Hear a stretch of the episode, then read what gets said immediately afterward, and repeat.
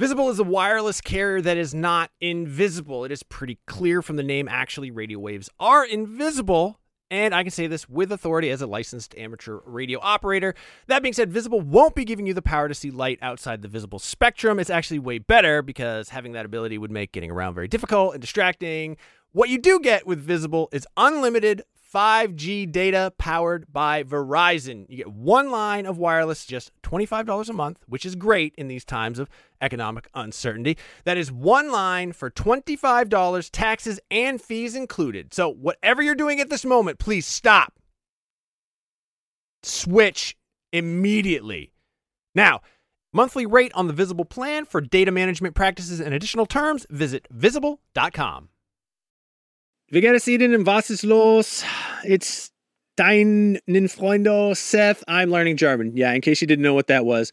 That is me trying to impress you with the little German that I know. Right now, I am actually learning German. I took it in high school. I goofed off the entire time. I did some other language learning apps. They taught me things like where the taxi stand is and how to find a bus, um, but not a lot of conversational uh, German. Thankfully, that's what Babbel is all about. Babbel teaches you language conversationally, which let's face it, that is what you want to know anyway.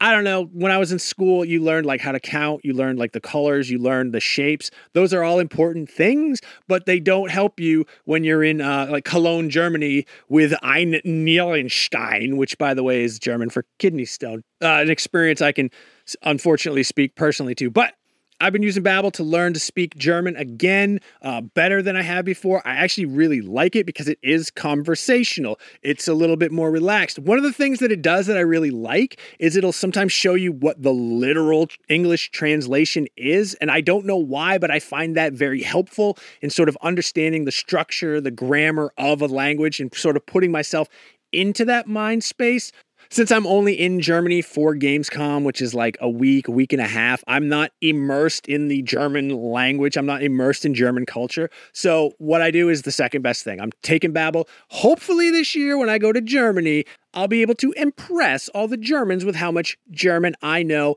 from learning through Babbel. The app has pronunciation recognition, so you'll be able to learn how to speak better with your accent, how to actually properly pronounce the words. That way, you won't get made fun of by a, a group of older German men because you said Apfelstrudel and not Apfelstrudel. Um, no, it's really cool. Uh, I'm going to say right now there is a special limited time deal for our listeners. Right now, you can get up to 60% off your Babbel subscription, but only for our listeners because you guys are the best ones, by the way, at babbel.com slash realm. Get 60% off at babbel.com slash realm. That is spelled B-A-B-B-E-L dot com slash realm. Rules and restrictions may apply. Listen.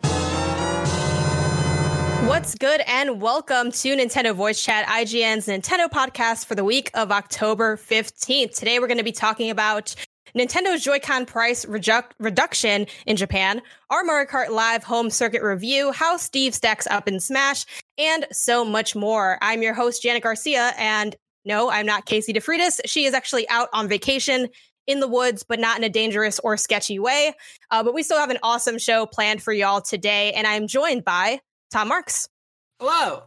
I'm Mitchell I'm Saltzman. Warn- real quick, Hello. I, I want to warn everyone. Uh, earlier this morning, I saw a spider scurry across my desk and then it went behind my monitor and I never saw it again. So if I freak out and mute myself at some point, you all know what's going on.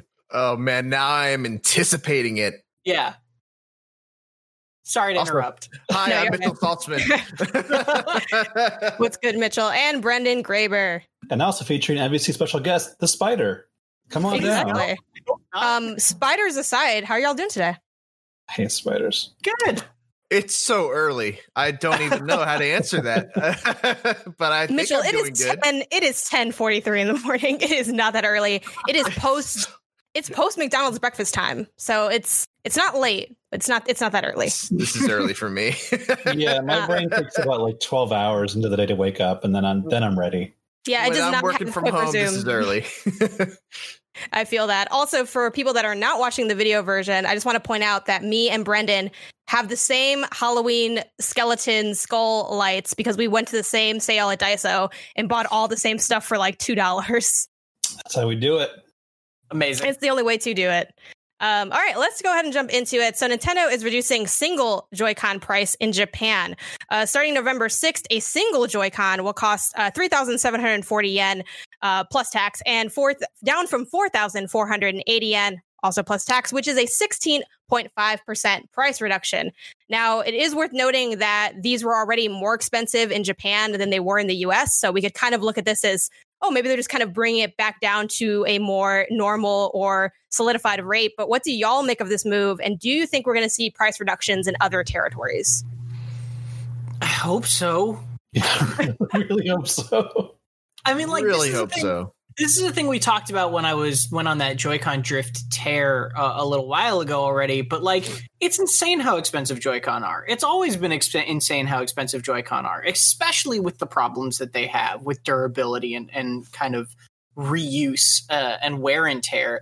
Like, the Nintendo's kind of always in my eyes pretended like a single Joy-Con is a valid controller, and it is in very specific situations like you can use it really well like if you're just doing a party game or if you're doing a simple button game like it's it's totally fair fine that way but like the fact that two joy-con is $20 more than any other launch controller basically and is still that price is like pretty frustrating and like Still has Joy-Con drift. yeah, and still has Joy-Con drift. So this is like a little annoying to see. I, like if if it is already if Joy-Con were already more expensive in Japan, like that's a disappointment, and it's cool to see them get a reduction to kind of bring that in line. And if that's what this is, like sure, fine, I'm not going to complain, but like also I feel like it is just also a trigger for a lot of people to be like, yeah, these should be cheaper anyway. And and I think the other thing to consider is that there's other other better alternatives that you can get other than a Joy-Con. You can get a Pro controller, which solves so many of my issues with controlling games on the Switch. Um, so yeah, I, I'm I'm happy the price is coming down. I would like it to come down even more. Uh, and you know, it's especially frustrating because I, I still have Joy-Con drift in both my controllers. I've been doing the the alcohol, you know, and the Q-tip method to try and like put a band-aid on it, but it always comes back. And so yeah, I just I don't know. It, to me, I feel like I need to get new Joy-Cons, so it's it's good to at least have that price come down. Hopefully. Yeah, I was just about to mention that. Like, how many of you here have bought additional Joy-Con because of drift specifically? Not yet, because I got uh, I got a pro controller, and Nice. there's no one coming over to my my house. So I only bought the extra one so that Tom could modify them, make them look cooler. Nice. I remember that. Yeah, no, I don't think I've bought Joy-Con specifically to address drift. I've sent a Joy-Con in once for drift and they fixed it and it came back within a few weeks. Um, and now my other pair of Joy-Con are starting to drift and I'm just basically have just been using my Pro controller consistently now. I mean, the problem also is that like my Joy-Con sitting on my couch, which is not far away from my TV, will sometimes desync. Like if I put my hands under my blanket, they'll like lose connection, you know? Like it's it, it's little things like that. So it also makes me reticent to even invest in more Joy-Con to solve that problem because then they're just going to break again. Yeah, I've been feeling very uh, paranoid about. I have the Animal Crossing Switch. I don't know if any of y'all have that, but they're very pretty Joy-Con. It has like this whole nice bundled package, and I I kind of don't even want to use them because I feel like I don't. If I use them too much, they're going to break. But then if I don't use them at all, it's sort of like, well, then why do I have this? They're essentially decorative at that point. Um, I did run into a super weird situation where I put my Animal Crossing Joy-Con on my old original Switch. And for some reason, that like made one of the Joy-Con drift, and then I desync them and resync the other ones, and then it was fine. And I just kind of walked away from the situation. so Yeah, I don't like that. That stresses me out. Um, I brought this up on the show before, but what do y'all imagine the future of retro collecting for the Switch to be? Is this going to be another stiff N64 controller analog stick situation? Yeah, it's not going to be good. like it's hard to imagine, right? It's hard to It's hard to think of a world where the Switch is like fun to try to get a new one of in a year or two, or, or in like ten years, you know, in a generation or two. But like, also maybe there will be so many options because you can do things like plug in a GameCube controller and plug in a, a Pro controller. You know, there's third party options. Like maybe there are just enough options that that'll mitigate it. But Joy-Con themselves are going to be like, I feel like just a bunch of you're gonna have to find a bunch of junk before you find anything useful. What about Yeah, you, I'm Brendan? Any I'm with thoughts on this? This also kind of goes to like Nintendo's idea of um, legacy content not dropping in price. Mm. Like you could go to Target and find um, Mario Galaxy for the Wii, and it'll be twenty bucks, even while they're selling like the 3D All Stars for like sixty. Like so, like I don't know if we're going to see it easier to get Joy Cons for more reasonable prices in the future. It may, it may take many more years when they go like, okay, five dollars off. That's the best you're getting. But like, how good's that five dollars off gonna feel when I it finally when it finally comes at, at that point, like I'm not like Pear who collects 800 different Joy-Con colors, so I don't know if that's really going to make me feel better. But I got my Pro controller, so I guess I'll just throw my hands up at that situation. Yeah, that's also my main thing that I use. Um, one question I'd like to end on for this topic is with like next gen stuff with PS5 and um, the Xbox Series X, right? Is that right? That's is, that, is that finally correct? Mhm. Thank you. Um, with like, is that what it's called? I always have to like look vaguely into the distance for that name. Um, with those like kind of hardware and software increasing in price, does that take the sting out of what we've already been going through as Nintendo Switch fans, or does that just kind of solidify like why were we paying these next gen prices for especially hardware that doesn't really stack up? For Uh, for the For- controllers or for the the console or the consoles? I or would say the games? controller specifically. Um, I mean, I, I feel like I've I've always kind of put, uh, paid a a premium for for Nintendo controllers, especially in like the Wii and Wii U. You know, the later generations of Nintendo, where they have kind of a, a, a unique aspect of the controller, where whether it's motion, whether it's you know, obviously with the Wii, you have a, a screen on your controller. Um, and with the you know the the Switch controllers, there's also the the, the gyro aspect of it. The you know the fact that they can be used for for stuff that's more than just using sticks and buttons. Um, so I don't know. I, I that aspect of it didn't really bother me all that much. There's also Um, the point that uh, Nintendo never really sees themselves as a direct competitor to what Sony and Microsoft are doing half the time. So I'm Right. sure they don't really see it as an issue at all with the new consoles coming out. They kind of go on their own schedule. Yeah, for sure. It's sort of like Nintendo's weirdly not next gen, but not last gen. It's like this weird hybrid gen situation for a hybrid console, which oddly fits, I guess, but can definitely sometimes be a little bit um, frustrating or just kind of leave us playing our own game off to the side. Uh, moving on, our Mario Kart Live home circuit review is now up. Y'all can read it and watch it on IGN or on our YouTube. Um, I did the review. Please go watch the video version because it is full of footage of my cat. And so many people have been like i love this cat. Um, this cat has done better work at ign than i think i've done in my one and a half years here. And i'm not mad at it. Bruce is great go watch it. Um, i try to go really thorough on all of your guys' questions. Um, i'm going to go ahead and mention one. It comes out on october 16th the actual product. The cart is $100 but the software is actually free for you to just go ahead and download once that's out.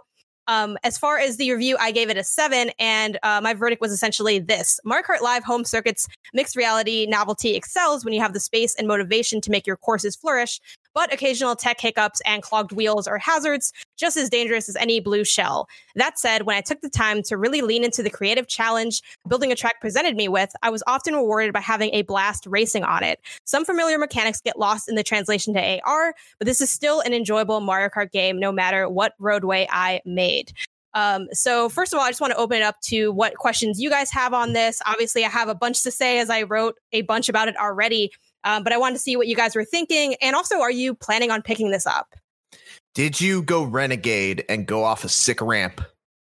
I did not end up going off of a ramp only because I didn't really have what was needed to properly build it, but I did try to break it as much as I could without breaking it before doing the review. So I rammed into a lot of stuff kind of by accident, but it worked out as a, t- oh, I'm like, I'm stress testing. I'm not bad at driving. It's fine. Um, and I went really far with like trying to see just how far from the console I can get and how big my track could be. It's funny because a few people were like, well, of course it didn't work. Nintendo said it wouldn't. I'm like, yeah, but like I had to, I had to, like, we all know people aren't going to follow the rules with this cart. So I did uh, push it to its limits in that sense. You know I'm going to ask, right, Janet? Did you take it outside? I did not take it outside. I didn't take it outside only because um, there's not really like. Well, honestly, it was the dirt that that stopped me from taking it outside. Uh, besides the fact that I know it's not going to work well with the Wi-Fi, I actually do have a patio off of my bedrooms that I thought maybe you could just turn the work. camera. We have a live look right now. Just run outside and do it. Yeah, maybe maybe some other time. I think would be a good time for that. Um, a time that's not today. But honestly, like one of my biggest gripes, and maybe I'm just like dirty. I don't know what it is, but there are so many times the wheels got clogged, and I have to like take tweezers and pull out strands and strands of hair, like my hair, my roommate's hair, my cat's hair. Um, it's funny because Tom, you know, was editing the review, and he's like, "Oh, is this like?" would you say like this is like a normal amount of hair though to have? And I asked my family, I'm like, would you say this is a normal amount of hair to have? And they're like, absolutely not. No, this is abnormal. I don't know why y'all shed so much. The cat oversheds, you overshed. I don't know how many people this situation will affect, but that is something that I mentioned um, often in my review. And one reason that I didn't take it outside, I figured if home debris is kind of damaging, I didn't want to like push it to like actual weather issues. That's really interesting because I, you know, I used to have a dog, and you know, he he would shed a lot. Uh, it, it would be, you know, the kind of stuff that I, I had tile, uh, you know, on my floor, and it wouldn't be something that you could really see if you just like looked at, you know, the the room. But once you start sweeping, you're like, man, there's a lot of dog hair on this ground on the ground. So I, I'm actually very curious uh, how that how having a, a pet is really going to uh, affect, or having multiple pets is really going to affect your ability to enjoy this game long term. Um, and the kind of maintenance that you have to go through in order to make sure that you know you're able to play this. Yeah, one hundred dollars is a, a big investment to to make on something that you know might not work all that well. Yeah, and that's that's I think probably part of the reason it gets dirtied up like that too is that it's smaller than I was expecting it to be. Yeah, like, yeah it's like really tiny. Um, from right. the video, I thought it'd be just much more sizable. Something about the angles made it look bigger, but uh, it is around the size of a banana. The classic banana comparison was done. yeah, um, I think it's also a different comparison of like what a normal RC car. Right. Um, obviously, they don't take advantage of AR capabilities, but there are, a lot of them are built really durable and that's why there are like ramps and like going outside so because you know that the tires are not going to give out two seconds in of like, oh, there's a pebble, guess you have to stop moving now. So it is two very different situations that people need to keep in mind.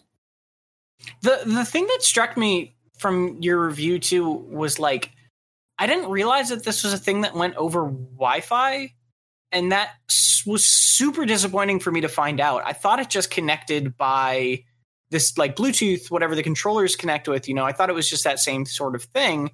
Um, Janet, you and me and Dan were talking about how potentially like maybe it like needs the Wi-Fi because the video feed is too much to do over Bluetooth, right? So probably it uses Wi-Fi for sending the camera or something. That's all speculation.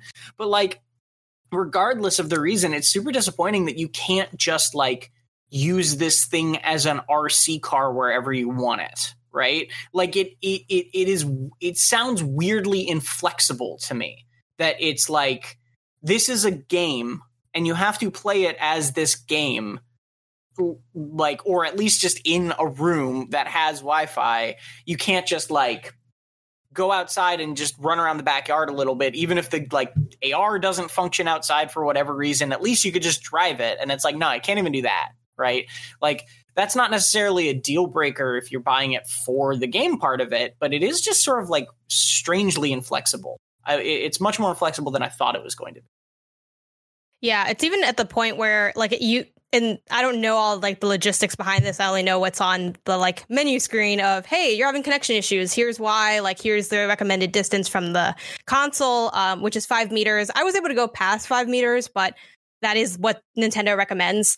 Um, it's, it's also weird that like you can't even use any like other online stuff while you're playing. Like I can't um, go to the home menu and look at you know how you can click on your icon and see like your data and your friend. Like you can't click on that while you're using the Huh. game because it's like oh like you're you're using like other Wi-Fi stuff. Like this is a whole like separate thing. So it just seemed like it's rather like taxing.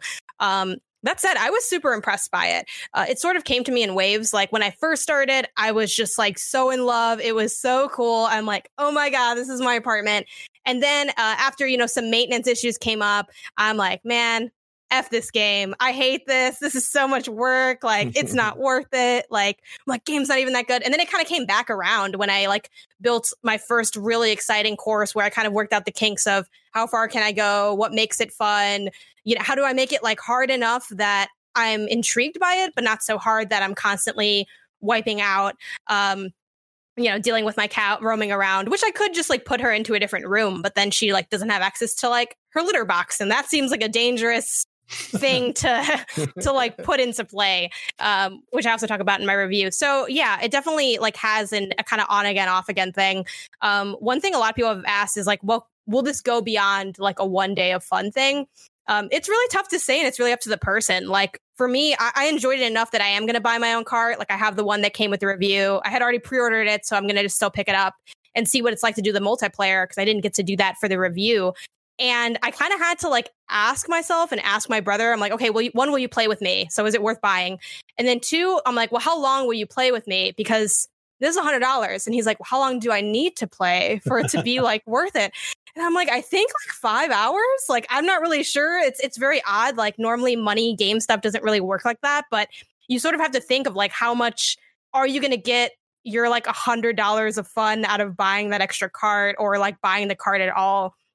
Um, I think that answer is yes, even if it's a flash in the pan kind of situation. I think it's worth that flash in the pan because it's so cool. But obviously, you know, we all have our own financial setups. I'm obviously not suggesting that if you like, if this is too much to you, then maybe trust that instinct. But um, I'm really excited about it, and I'm I'm looking forward to having that second car because I had a lot of fun with it.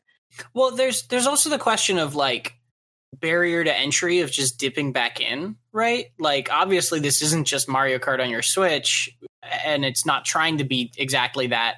Um but like the fact that you do have to set you have to like clear space and set up a course and make sure that the wheels aren't clogged every time you want to play is just making it more difficult to dip into that that experience, right? In the same way that like it's really easy for me to dip into VR on my Oculus Quest because all I got to do is put it on. Whereas I basically never use the PSVR I have in my house because it is a hassle to set it up, right? Mhm. And even though it's a fun experience and there's lots of things I could use it for, like I just don't really want to do that. So like that's an interesting part of it to me is like even if the the game is good, how many times down the line are you going to be like, oh man, I want to play Mario Kart Live, but I don't really want to set up all those gates right now, right? And then like if you have that feeling, like it'll just limit it.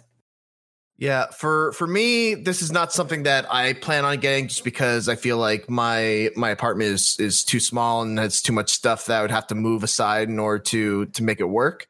But the value that I would see if I was going to get it would be to, you know, pack it up, take it over to my my sisters and play it with the the niece and nephew. Uh, and like do that, you know, in the on the occasion that I, I go visit, because I'm sure they would flip out over it and it would just be a fun thing for us to do all together make a course uh and you know write for like an hour or two and then you know i leave uh, like a couple months pass i go back we do it again and that Sure. sounds like a ton of fun for me um and much more fun than just playing hide and seek or you know just having them jump on me for an hour Yeah, you gotta- in that way you almost got to treat it more like a toy than a game, right? yeah I, Yeah. I, I, I think that's kind of how nintendo is positioning it in my opinion totally, totally.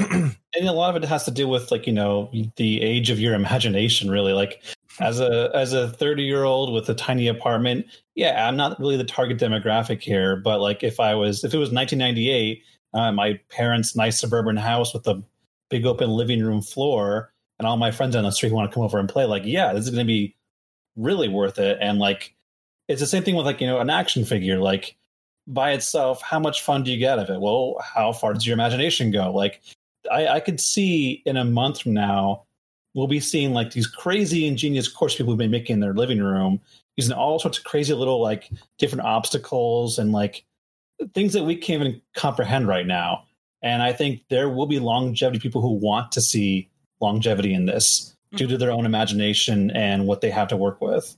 But you know, if you don't have that available or if you don't have the time for it, it's okay to say, you know, not really for me, but it's still great.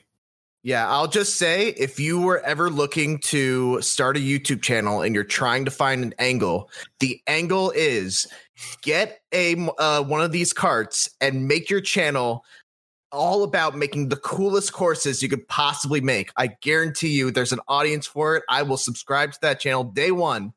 Uh, and get a garage yeah, it- recreate Mario Kart courses in your garage and just highlight Right. them like, hey, we made Toad's Turnpike inside my garage, like actual moving RC cars to dodge. Like, This is probably the Personal? only time that I will say, if you have that channel, comment it below because I want to Yeah. see it. Like this is the it. self. This is the only time that that will not get deleted or marked as spam. Like I want to see it. That we would made be a really scale cool. model of Peach's Castle and then we drove right through and burst Right. into pieces.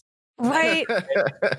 That But Brendan, I'm sad you're not going to get it because like I know you would break it, and I want to see the way you'd break I it. know. I'd probably get my my my Lego Arkham Asylum and then just make a like a race course out of it, just drive right through it and break into a billion pieces for science. you know, yeah, wish- but go ahead, Tom.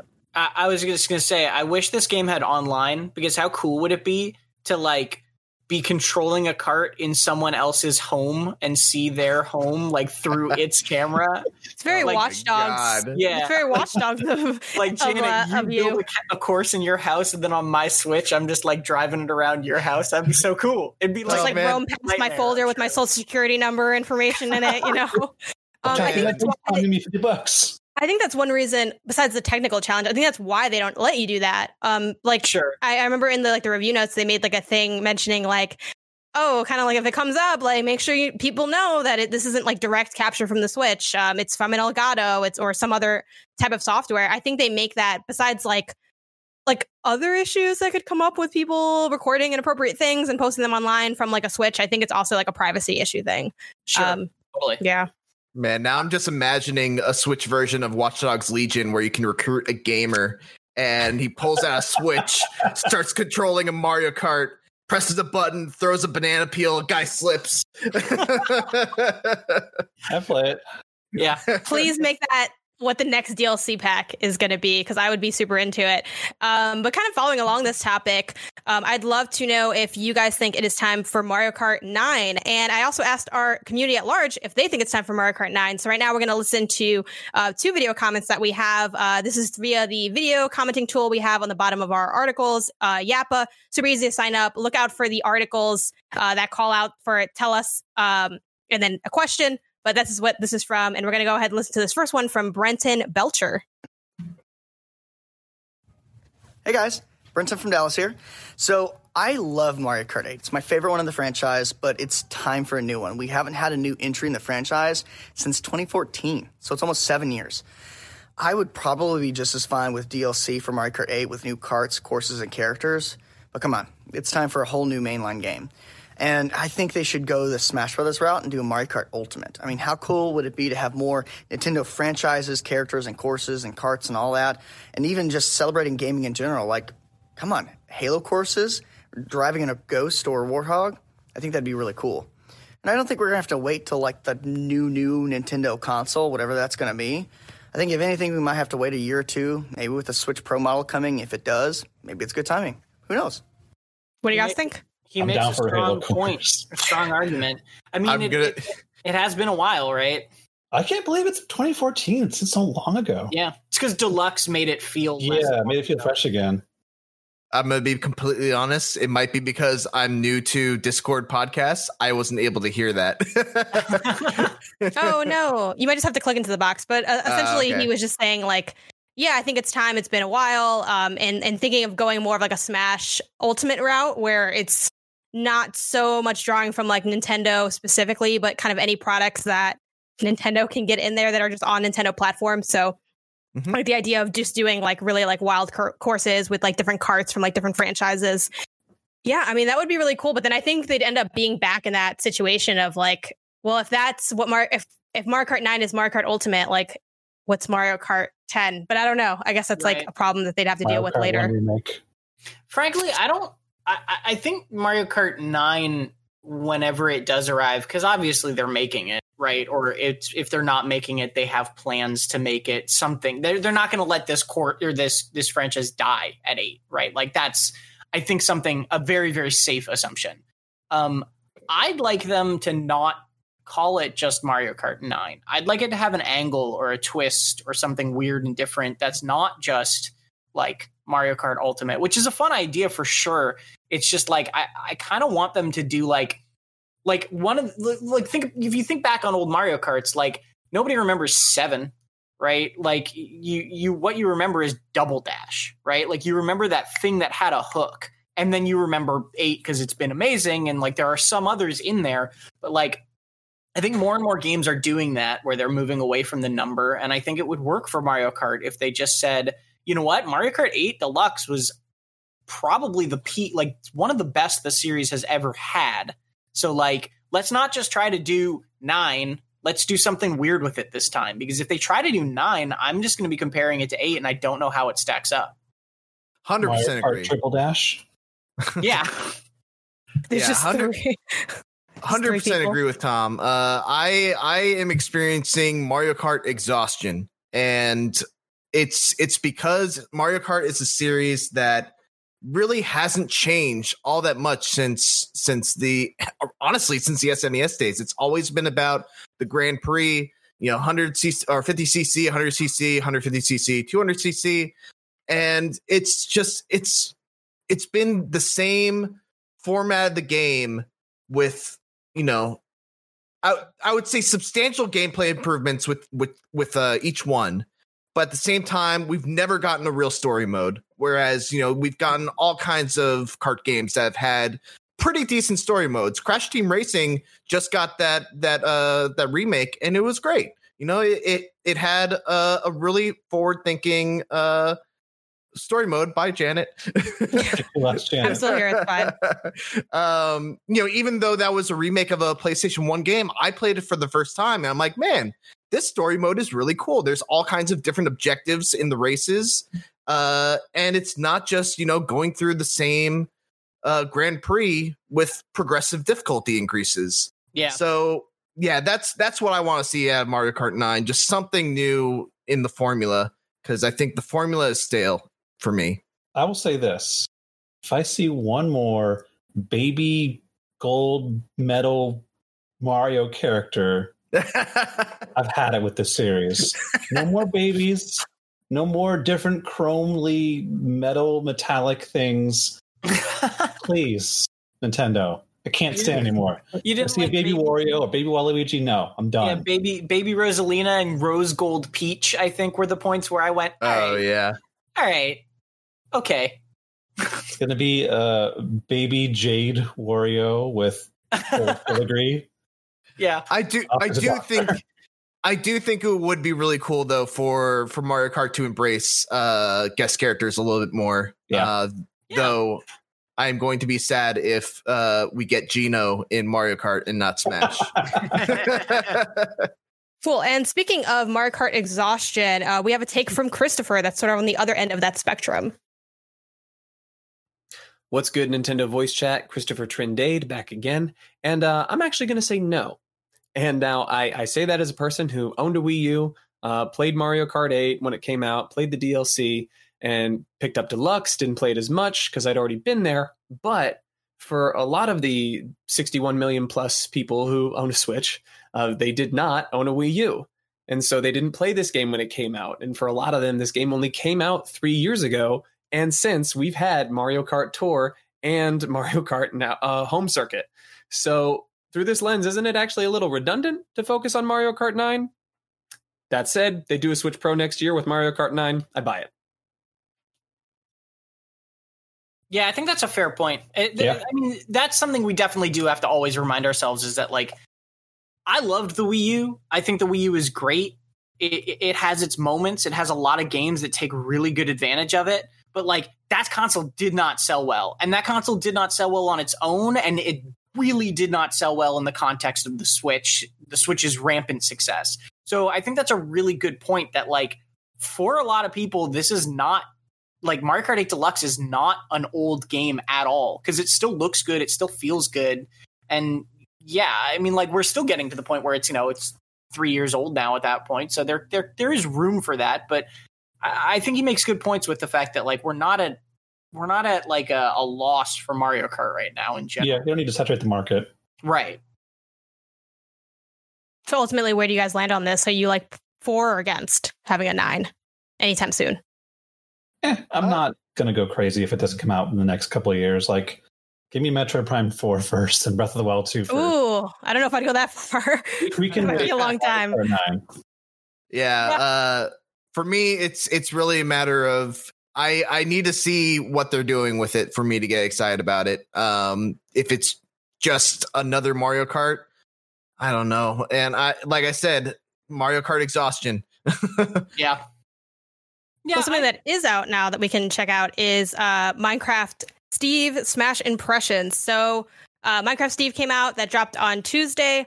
Um, what do y'all think of this? Have you had a chance to play it? Oh, I've gotten a chance to play it. I got What a is- smaller chance to play it. uh yeah I, i'm i'm reviewing him as a dlc character um i just upload or i just upload my first screener to uh to uh you know get some feedback on it uh but yeah minecraft steve is a very interesting smash brothers character he there's n- no one like him at all and i know i say that about a lot of smash brothers characters but there's really no one like minecraft steve in, in smash brothers he is incredibly mechanically dense. He has a a resource management system. He can craft. He can build blocks. Uh, it's insane how much of Minecraft they they incorporated into Smash Brothers. Um, the you know the big question I ask in my review is like, does all this innovation make him fun though? And the answer is kind of, but also kind of not uh he is so resource dependent on in his move set to because basically what happens is when you start a match you have a, a set number of resources and every time you use certain moves it drains those resources so if you use a minecraft if you use a, a minecart it'll drain your your iron and you'll have to actually mine some iron in the level to get that resource back in order to use minecarts again uh and what ends up happening is if you use minecarts a lot uh, like I do because it's such a good move, uh, you find yourself kind of starved for for resources, and so you have to you know break out of the action, go off to to an edge, you know, start you know clinking away at, at the ground, hoping you get some some iron. And while that's happening, you have to hope that the opponent isn't fast enough or aggressive enough to interrupt you while you're trying to do this. Um, it's challenging to say the least. Um, but I think one of the ways in which Steve makes up for that is he has a very cool setup heavy gameplay where you can do things like you can put a block over the edge of of a stage and then you know they when they come back they have to either jump roll or or just get up and if they just get up you can grab them throw them against the block and spike them down which is just so satisfying to do um so if you're into feeling clever uh, Minecraft Steve is a really good character for you. But yeah, those are my overall impressions, and I'll have a review going up sometime uh, in the near future. I think you're incredibly right when you say, and we said before that like there is no other character like this character, which we can say about so many characters in Smash Brothers that it never ceases to amaze me the way that these DLC characters are implemented. And like you could take the safe bet that so many other fighting games do, where it's like, okay, this character maybe he's a guest character, maybe he's a one from the series. He has the punches and kicks and the special moves, whatever. But then when we get Smash Bros. characters, like they pretty much walk out of the game they came from and somehow make it still work in a way that's still exciting to go like i didn't know you could do this but i'm really intrigued to see how this all works and i think that's probably one of the strongest points but even if it's not quote unquote fun to play. Which yeah, I played a couple of matches as Steve, and like I feel that they are they are a very technically heavy character, and I don't usually gravitate towards those kind of characters. But I think that they are they're probably a lot more fun to play in kind of like a party matchup. Um, characters like Villager um, or some other heavy characters who like can set traps that if you're not paying attention in a huge battle, there's a lot of chances for Steve to just destroy you or sit in the background mining stuff. And if you're not paying attention, he'll come in and just like the floor with everybody. But one on one, I'm not sure the longevity of that character. We'll see how you know more pro players pick him up and find like new move sets and strategies with him. But I do like what he represents, and I do like that they found a way to make the mechanics of Minecraft work in a fighting game to his favor. Yeah, I- Izao, who actually don't know how to pronounce his name, I Z A W on uh, YouTube and Twitter, who is one of my favorite Smash content creators. He makes the very best guides. Shout out to him.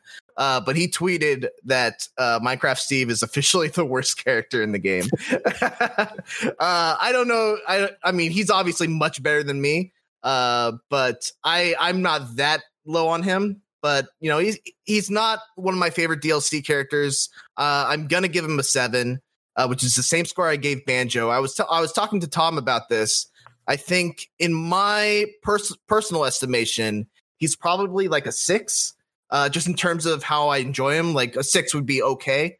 Uh, but I think when you consider all the different things that they've done to make this such a true and accurate representation of a Minecraft character in Smash, how they they you know got the the crafting mechanics, they got the building mechanics.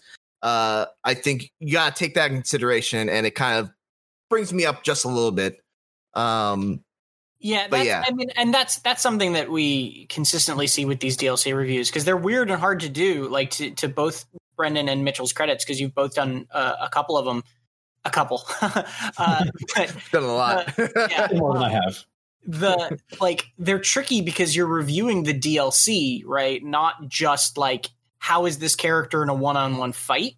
And so Mhm. like it's it's a it's it's worth considering. I, I I like that sort of take because it's like you're not just looking at like okay uh, do i have fun fighting as this person but also like what about all the fixins and the other things and the level and the music and that sort of stuff and like that's the part that Nintendo and especially Bandai and Sora have never gotten wrong in a single one of their DLC additions to Smash Bros. Ultimate, right?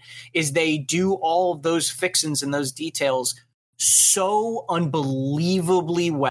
Like just incredibly well. And they make the look and the sound and the feel just spot on every time.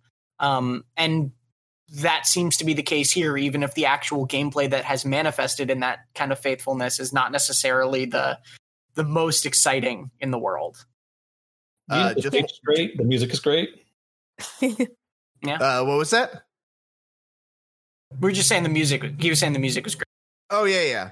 Uh, yeah, it is really good. Actually, I don't really think about Minecraft all that much in terms of the music, but uh, yeah, the music that they they added in Smash Brothers is really good, and they also, I think, like seven of the nine tracks or six of the nine tracks are are new remixes, which is really cool. Uh, I also wanted to give an update. Uh, the the guy that I was just uh, plugging, I believe he deleted that tweet. So, so I'm not. I'm, you just- let's not. You just put this guy on blast on the I think live? you got strategy.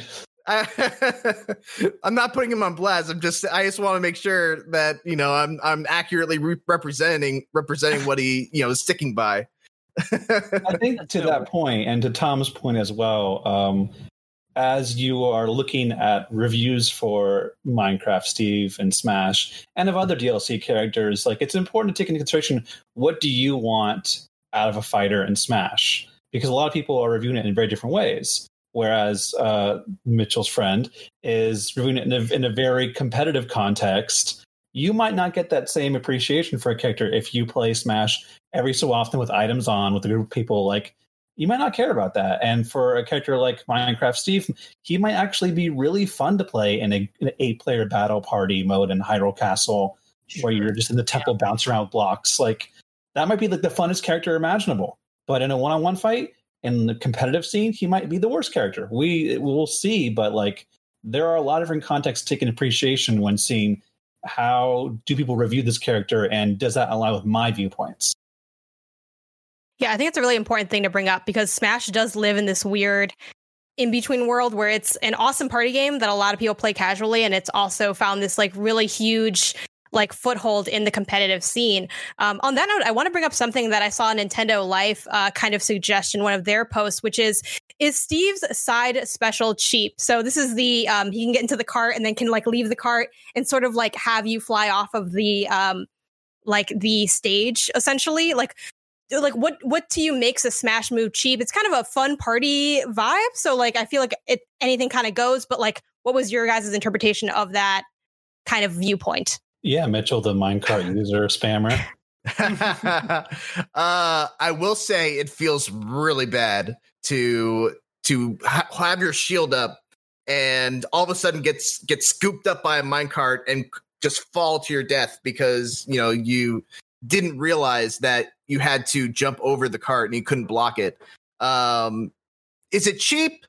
I don't know. Uh, I I feel like one of the really cool things about Smash Brothers is that every character, just about every character, has something that makes them super super strong. Uh, Little Mac, who is you know viewed competitively as one of the the worst characters in the game, is an absolute monster. If you don't know how to deal with his speed and power, and you don't know how to you know stop his his really bad recovery. Uh, King K. Rool, also viewed as as one of the the worst characters, also has a bunch of tricks up his sleeve that if you don't know how to deal with them, they will mess you up every time. Uh, so you know, is it cheap? I think we gotta we gotta give it a little more time and and see how how the the pros react, like you know, come up with counter strategies to it. Uh, but my gut feeling is no because you know the the cart does require resources and if they're just continuously using the cart or they're using the cart in a predictable way you can either avoid it or you can punish them when, when they try to uh you know restore their their iron um but i will say i i totally can see why people would think it would be cheap Real quick though, I will contest that anything goes and there aren't cheap kills in Smash Bros. Janet, because Exhibit A, grabbing somebody in your mouth is Kirby and then jumping off the edge. Uh, exhibit B, just that dumb Galaga item. That item is the worst, and I hate it, and it should die. Exhibit C, the drill item that does the same thing but sideways. Ooh, Like- can we please do top 10 cheapest tricks There, in are, there are some items that I literally always like. I love playing high items, moving levels, wild zaniness. Like I love that experience. Even when I do that, I turn off Galaga, I turn off the drill. Like there are some Golden that are Beetle? too- the golden beetle. I, I could say terrible, awful things What about, about the that Gust. Bellows? You just push them off the edge and keep. oh the gust bellows are the worst Get the heck out of here. Those, those, those four items, man, and there are a couple more I know for like those four items are worse to me than anything else in the game because they have no counterplay. They are cheap, right? Like Yeah. at least a hammer, you have to like you slow down, you got to run away from. There, there's there's things you can do, but like someone's just standing on the edge of a map with a Gust Bellows, like, come on. I will say one thing I've noticed playing more Smash Online is that there's an uptick in Donkey Kong players that just kind of hang out at the ledge, block, grab you, you know, pick you up, and then just throw you throw you against the uh the side of the stage to spike you. Or they'll just jump off and throw you, you know, and you can't recover because you're too far away. As a Mario player, it it, it hurts. It hurts a lot. Yeah, Oh, I've really? died many a times from the Kirby, the Kirby suicide, as I call it. They nerfed it in this game too. They made Yeah. it like way harder to actually like you don't stay in the mouth as long. Like you, Kirby can't really if you, if you do get to the bottom. Kirby, well, it, I brawl where that was basically just like a kill every time, and you could always recover as Kirby, and it was like just not fair at all. Well, what's worse is that in Ultimate, there's so many characters that can do that stuff. K. Rool can do it. Uh, Dedede can do it. Kirby can Yeah. do it. Uh, Donkey Kong can do something very similar. Yeah. Real We're quick, say Brendan? move away can do from, uh, something from something like that too. Uh, I just want to give a shout out to the hard drive who posts their wonderful satirical articles. As I was downloading uh, Steve last night, I happened to see their headline Gamer pokes head back into Smash with Ultimate to play exactly one match as Steve. I'm like, Yep. all right, I'm, I've been seeing. Thanks. Thanks. Um, that was matches. definitely that was definitely also me like this morning or right before recording just trying to quickly like i'm like what's what's this card all about like jumping on some blocks seeing what's seeing what's going on um, one last thing i do want to mention before we move on from the smash topic is um, a lot of people have been talking about steve's victory screen and how it's a little bit it's it's a little it's a little bit suggestive it's got like you know that sword's put in a in a spot that maybe maybe that wasn't maybe that wasn't the best idea do we think this is gonna get patched out or are they just gonna leave it there like a weird eh, maybe they knew what they were doing there. I don't really know what's up with that. What do we make of that? Even worse, it's not his sword; it's his meat. Oh, Just gonna let that one sit there for a second. As far as games out this week, we have an Overwatch game trial. If you have Nintendo Switch Online, that is free from October 13th to October 20th. Cook Serve Delicious 3 is October 14th at 19.99. Shantae Risks Revenge Director's Cut is out October 15th for $9.99. Uh, Roki, which is a story driven adventure puzzle game, is out on October 15th as well for $19.99. Alpaca Ball All Stars is out October 15th, 1999. This is like a wacky physics alpaca soccer game, and I love it. Played the demo, very cool. And Jackbox Party Pack 7 is out October 15th for $29.99. And it's just always good to have some of those titles on hand because they are super fun. Jackbox. Hell yeah. Flash 3 And- and Jackbox 7. Get it. Yes, so many good games. All right, and now let's move on to what we are playing. Tom, what are you playing? Hades, baby. Still, always, and forever. I've played like 50 hours of that game since it came out. It hit 1.0. Uh, I've almost unlocked all the weapons. I've almost maxed out my bonds with people. I've almost like I'm shooting for like the final final sort of story thing that happens, which I won't go into detail and spoil. I don't even know much about it. I just sort of know slightly how to trigger it. Um, so I'm just playing a ton of that game, turning up the heat. I just had a my first highest heat win on heat 16. Um, like my fastest win was like 16 minutes. Like I've just been I've just been having fun pushing myself with that game. Um, so I'm playing a ton of Hades, and it's still great, and you should still play it. And then I'm also still playing Pikmin 3 Deluxe uh, for my review, but I can't quite talk about that yet. Uh, Mitchell, what are you playing? Hades, baby. Yeah. no, Hades is is so so good. Uh, I am not quite far as far along as Tom is. I just recently uh, got my tenth or eleventh win, so I've seen like the I've rolled credits on it. Um, and I'm just now getting into the end game stuff of you know adding heat to uh to each run, and it's it's still so good. Ugh. Yeah. God, rogue roguelikes, man. I love roguelikes. It's been such a good year for roguelikes. Like, uh, you know, uh, it's not on Switch, but I'm also playing a lot of Spelunky. Uh, and I I put those two games just on on equal levels. Um, but yeah, it's it's so good. Obviously, I've been playing uh, more Smash uh, because of Minecraft Steve. I've been trying my my long term goal for for Super Smash Brothers Ultimate has been to try and get Mario into Elite Smash, and it has been driving me crazy that I have not been able to do it. Yet I played with like I I played maybe five games with Donkey Kong, won all five, got him into Elite Smash immediately. And now I'm like scared to touch him again because I know if I try, I'm just gonna get knocked out. I'm never gonna get back there.